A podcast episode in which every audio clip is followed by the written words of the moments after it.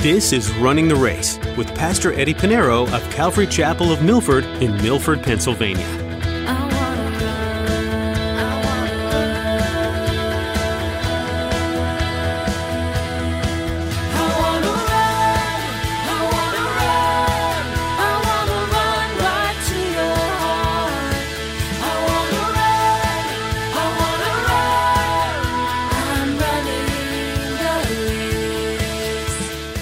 But we are like an unclean thing, and all our righteousness are like filthy rags. Jeremiah 17 9. He said, The heart is deceitful above all things and desperately wicked. Who can know it? Oh, the heart is wicked. You know. Don't tell me your heart is perfect. Heart is wicked. You don't say our righteousness are filthy rags. Your righteousness, that's the best you can do. That you call righteous, the best you can do. That's filthy rags. Jesus said that the greatest commandment was to love God with all our heart, soul, mind, and strength, and to love our neighbor as ourselves. When we fail to love our neighbor, we are sinning against God and our neighbor. Pastor Eddie will show us. Our best attempts to fill the law will always fall short. It's not just hard to love, it's impossible. That's why we need God to live in us, so that His love can work through us. Well, let's join Pastor Eddie in the book of 1 Thessalonians chapter 3 with today's edition of Running the Race.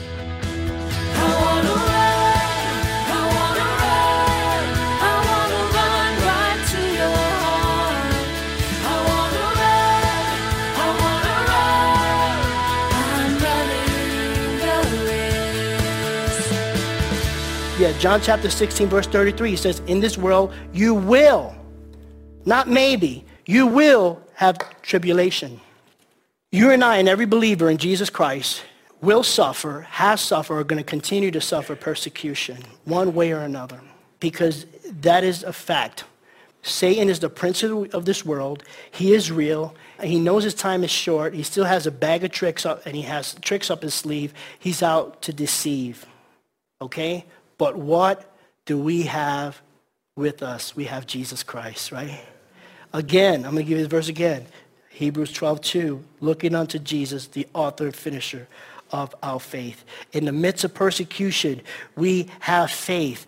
We have faith that Jesus Christ sits on the throne. In the midst of persecution, we have faith that Christ is in control. We have faith that Christ will help us. We have faith that Christ will sustain us. Christ will keep us. We have faith that his word and his word alone tells us at the very end, we win. Revelation? I got some amens here. That's okay. We win at the end, okay? Amen.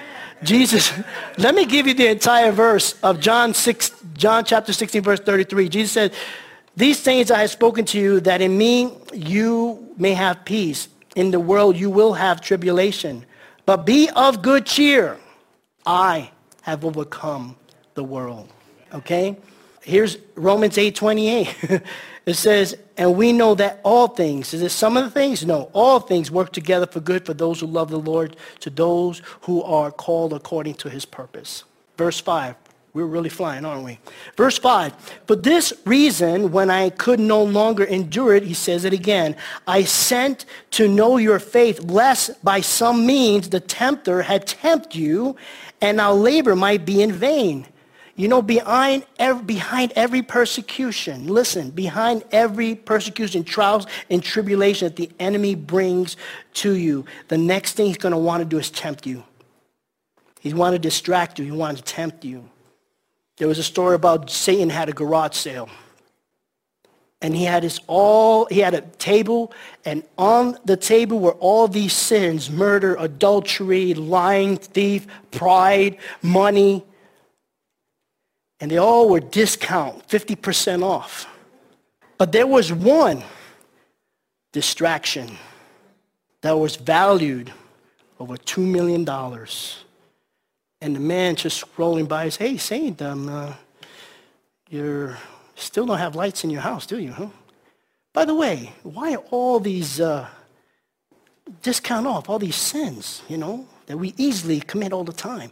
And why distraction is $2 million? Very simple. He said, if I could distract them, I could have them do the rest. And that's what he does. He distracts you. And he distracts you by temptation. Temptation. You've been shaken. That's what happens. When you're shaken, All of a sudden now you're distracted. You lost it, and now guess what? Here's temptation. You don't have the strength because you're shaken. The faith is not in place. And this is what he done. He's always done this from the beginning, Adam and Eve. The fruit, right?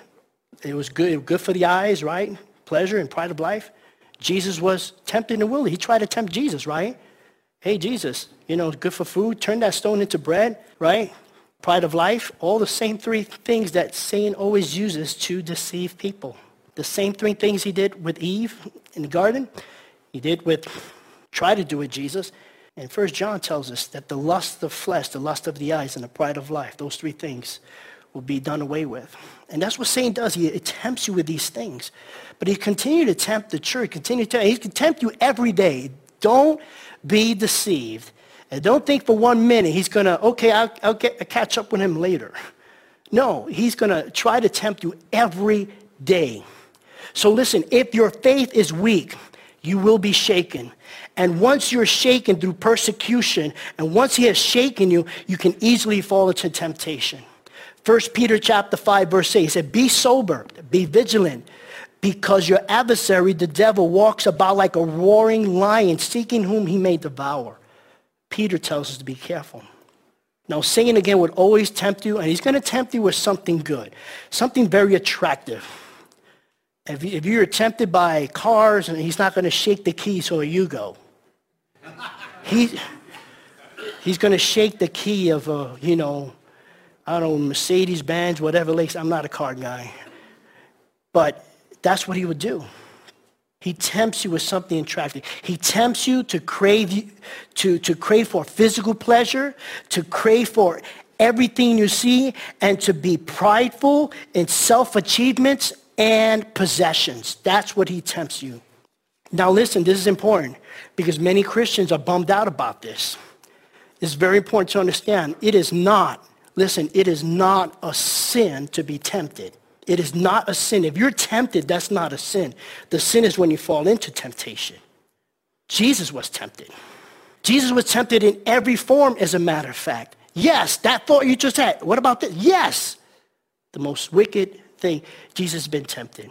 It tells us that in Hebrews chapter 4, verse 15. And he says, For we do not have a high priest, speaking of Jesus, the high priest, who cannot sympathize with our weakness. He knows. He was a man, remember? But was in all points tempted, all points, not some of the tempt, not some temptations, but all, as we are. But here it is, yet without sin. You know, but here it is. Most of the times we put ourselves in a situation where we can be tempted. Eh, sometimes, most of the times. You know, because if you are an alcoholic, you have a problem with alcohol, you don't go to the bar and order, order a bologna sandwich. You don't. If you don't want to get stung by bees, you stay away from beehives. Okay? If you have a problem with gambling, you don't go to Vegas. But not only that, it's not only where you go, but it's also who you associate with. Bad company. How often people have changed the way they act. They, they compromise. They're not Christian. They're only here singing to the choir. But when they're out there, whether it's their unsafe friends, unsafe families, you start compromising. And because of that association will cause you to tempt because you want to be you want to be friends, you want to be with your family, but it causes you to sin, to compromise. You've been tempted, you've fallen into temptation, and there is the sin. It is most of the time is bad company.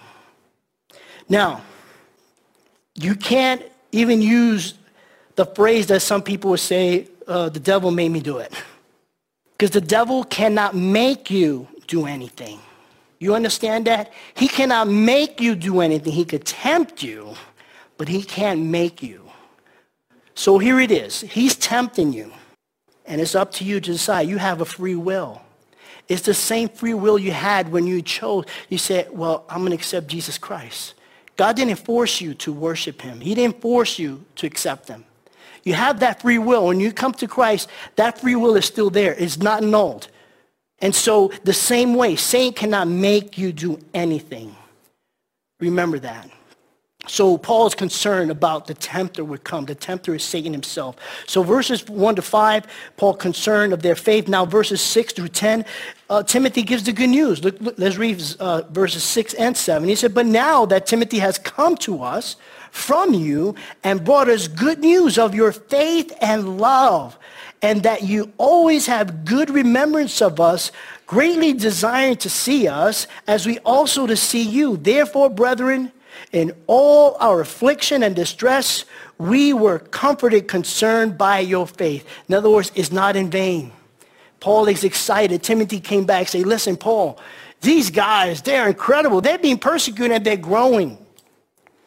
And Paul's thinking, oh, they only been with them for three weeks. And that's what happened. Yes, they have faith and they have love and they continue on. Nothing has shaken them. Nothing has disturbed. Them. They continue to, and they're being killed and, and persecuted, and they're growing. It's not, they're not being discouraged. That's incredible. Paul, you know, he said that my love, you know, he, he has love and affection for them. He still expresses in his letter his love for them. And it's exactly what John, the beloved, John, the disciple of Christ, the apostle, write in his epistle. Uh, uh, 3 John, verse 4, there's only one chapter. He says, I have no greater joy than to hear that my children walk in truth.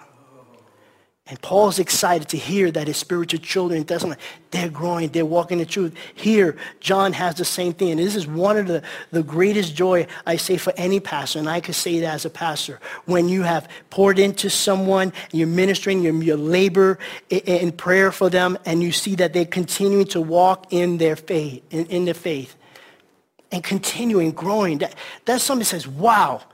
And you know, can I tell you, that's, I'll tell you something personal, but that's one of my personal prayers most of the time. Say, Lord, we're going to cast our crowns. The fact that I'm going to be with you, that's all I care about.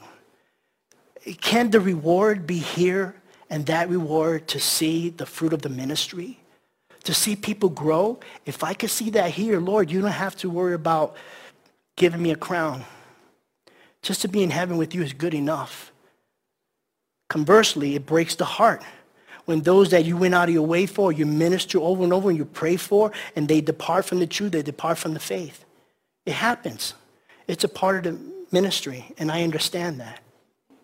But nonetheless, it affects a leader one way or another. But here, Paul is relieved.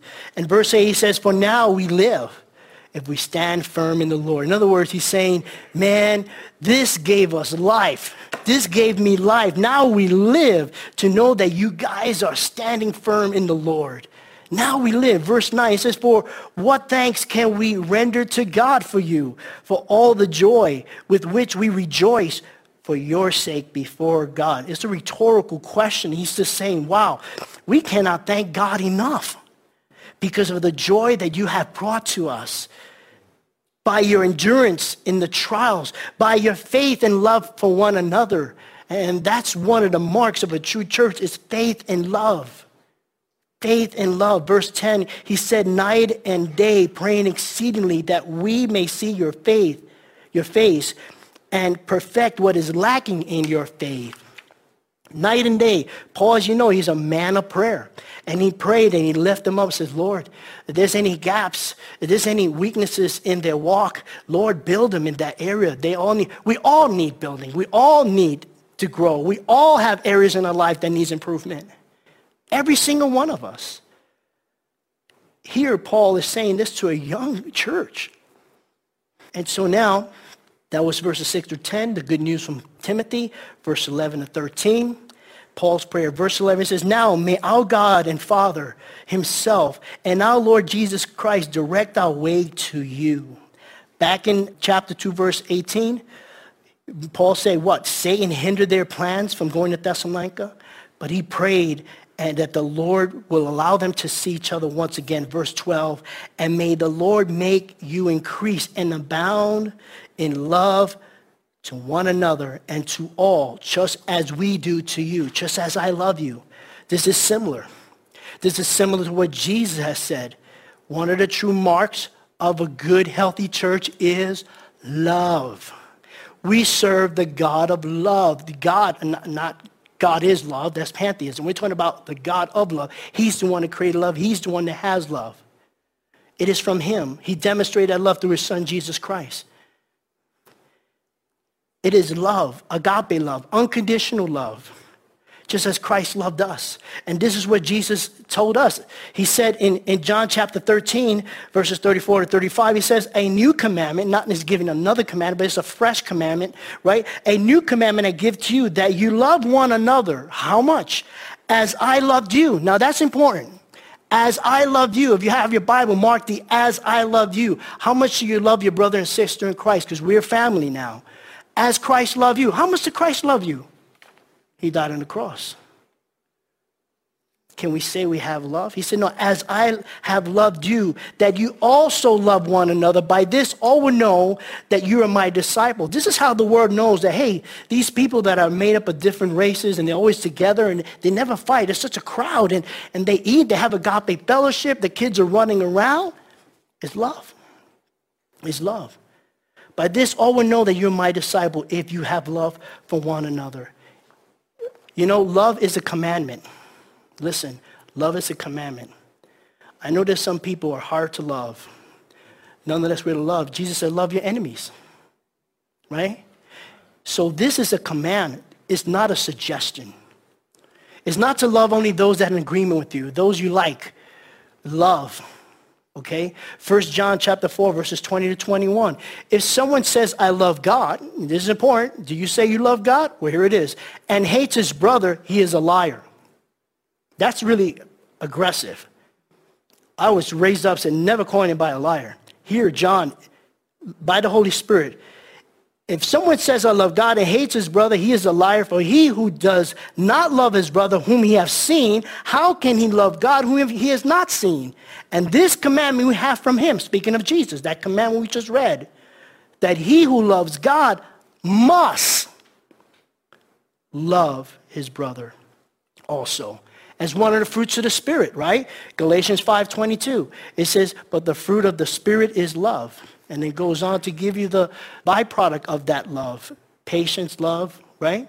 Verse 12 and 13, and may the Lord make you increase and abound in love to one another and to all, just as we do to you. Verse 13, so that he, speaking of Jesus Christ, may establish your hearts blameless in holiness before our God and Father at the coming of our Lord Jesus Christ with all his saints. So regardless of the persecution, regardless of the trials and tribulation, we're to increase in love and to, be, to stand strong and blameless and holy before God.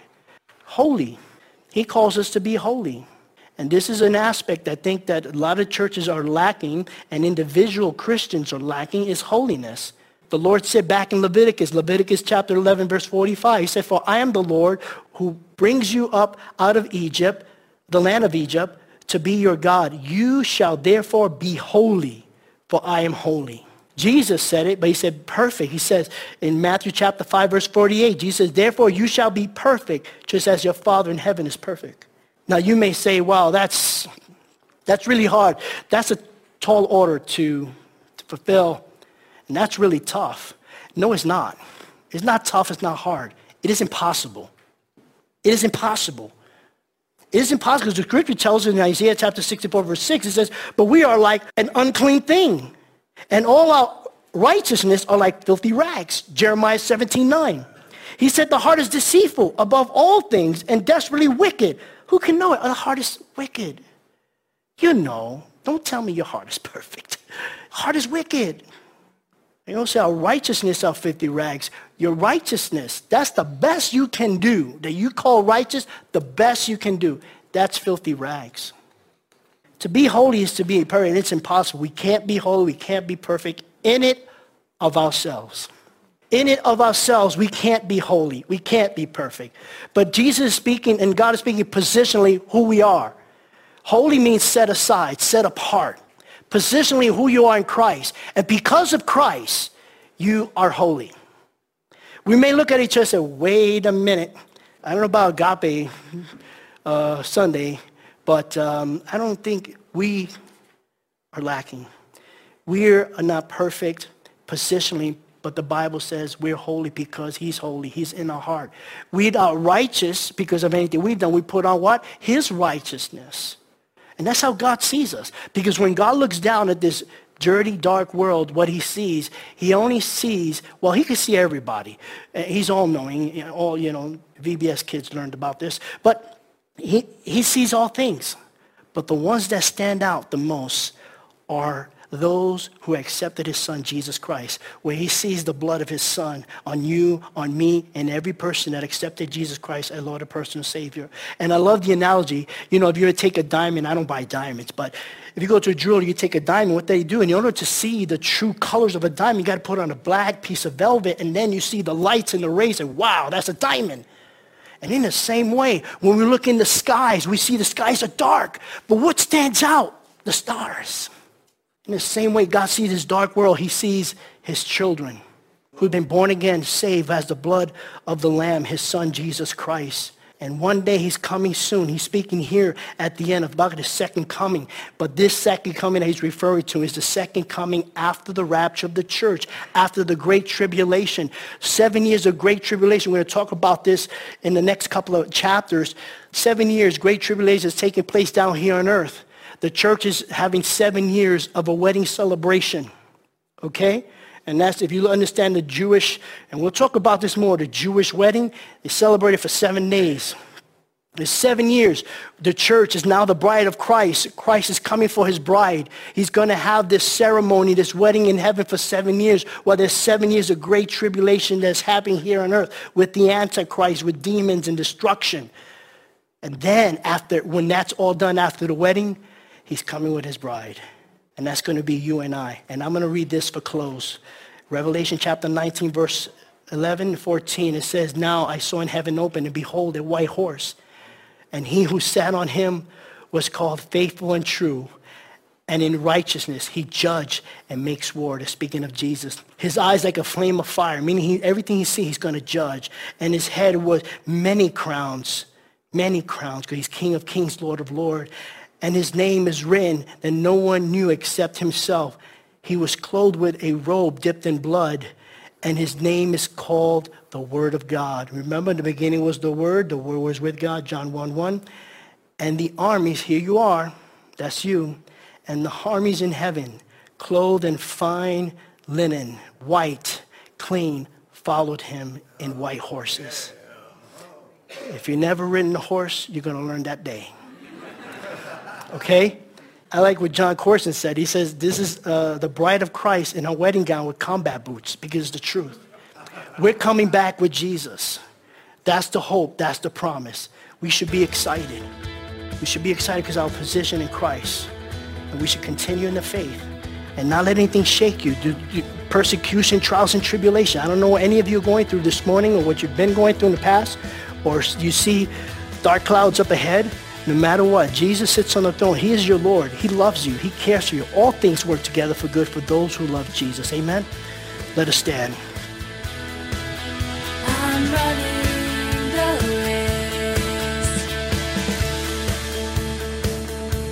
Pastor Eddie Pinero has been digging into the book of 1 Thessalonians with us here on Running the Race.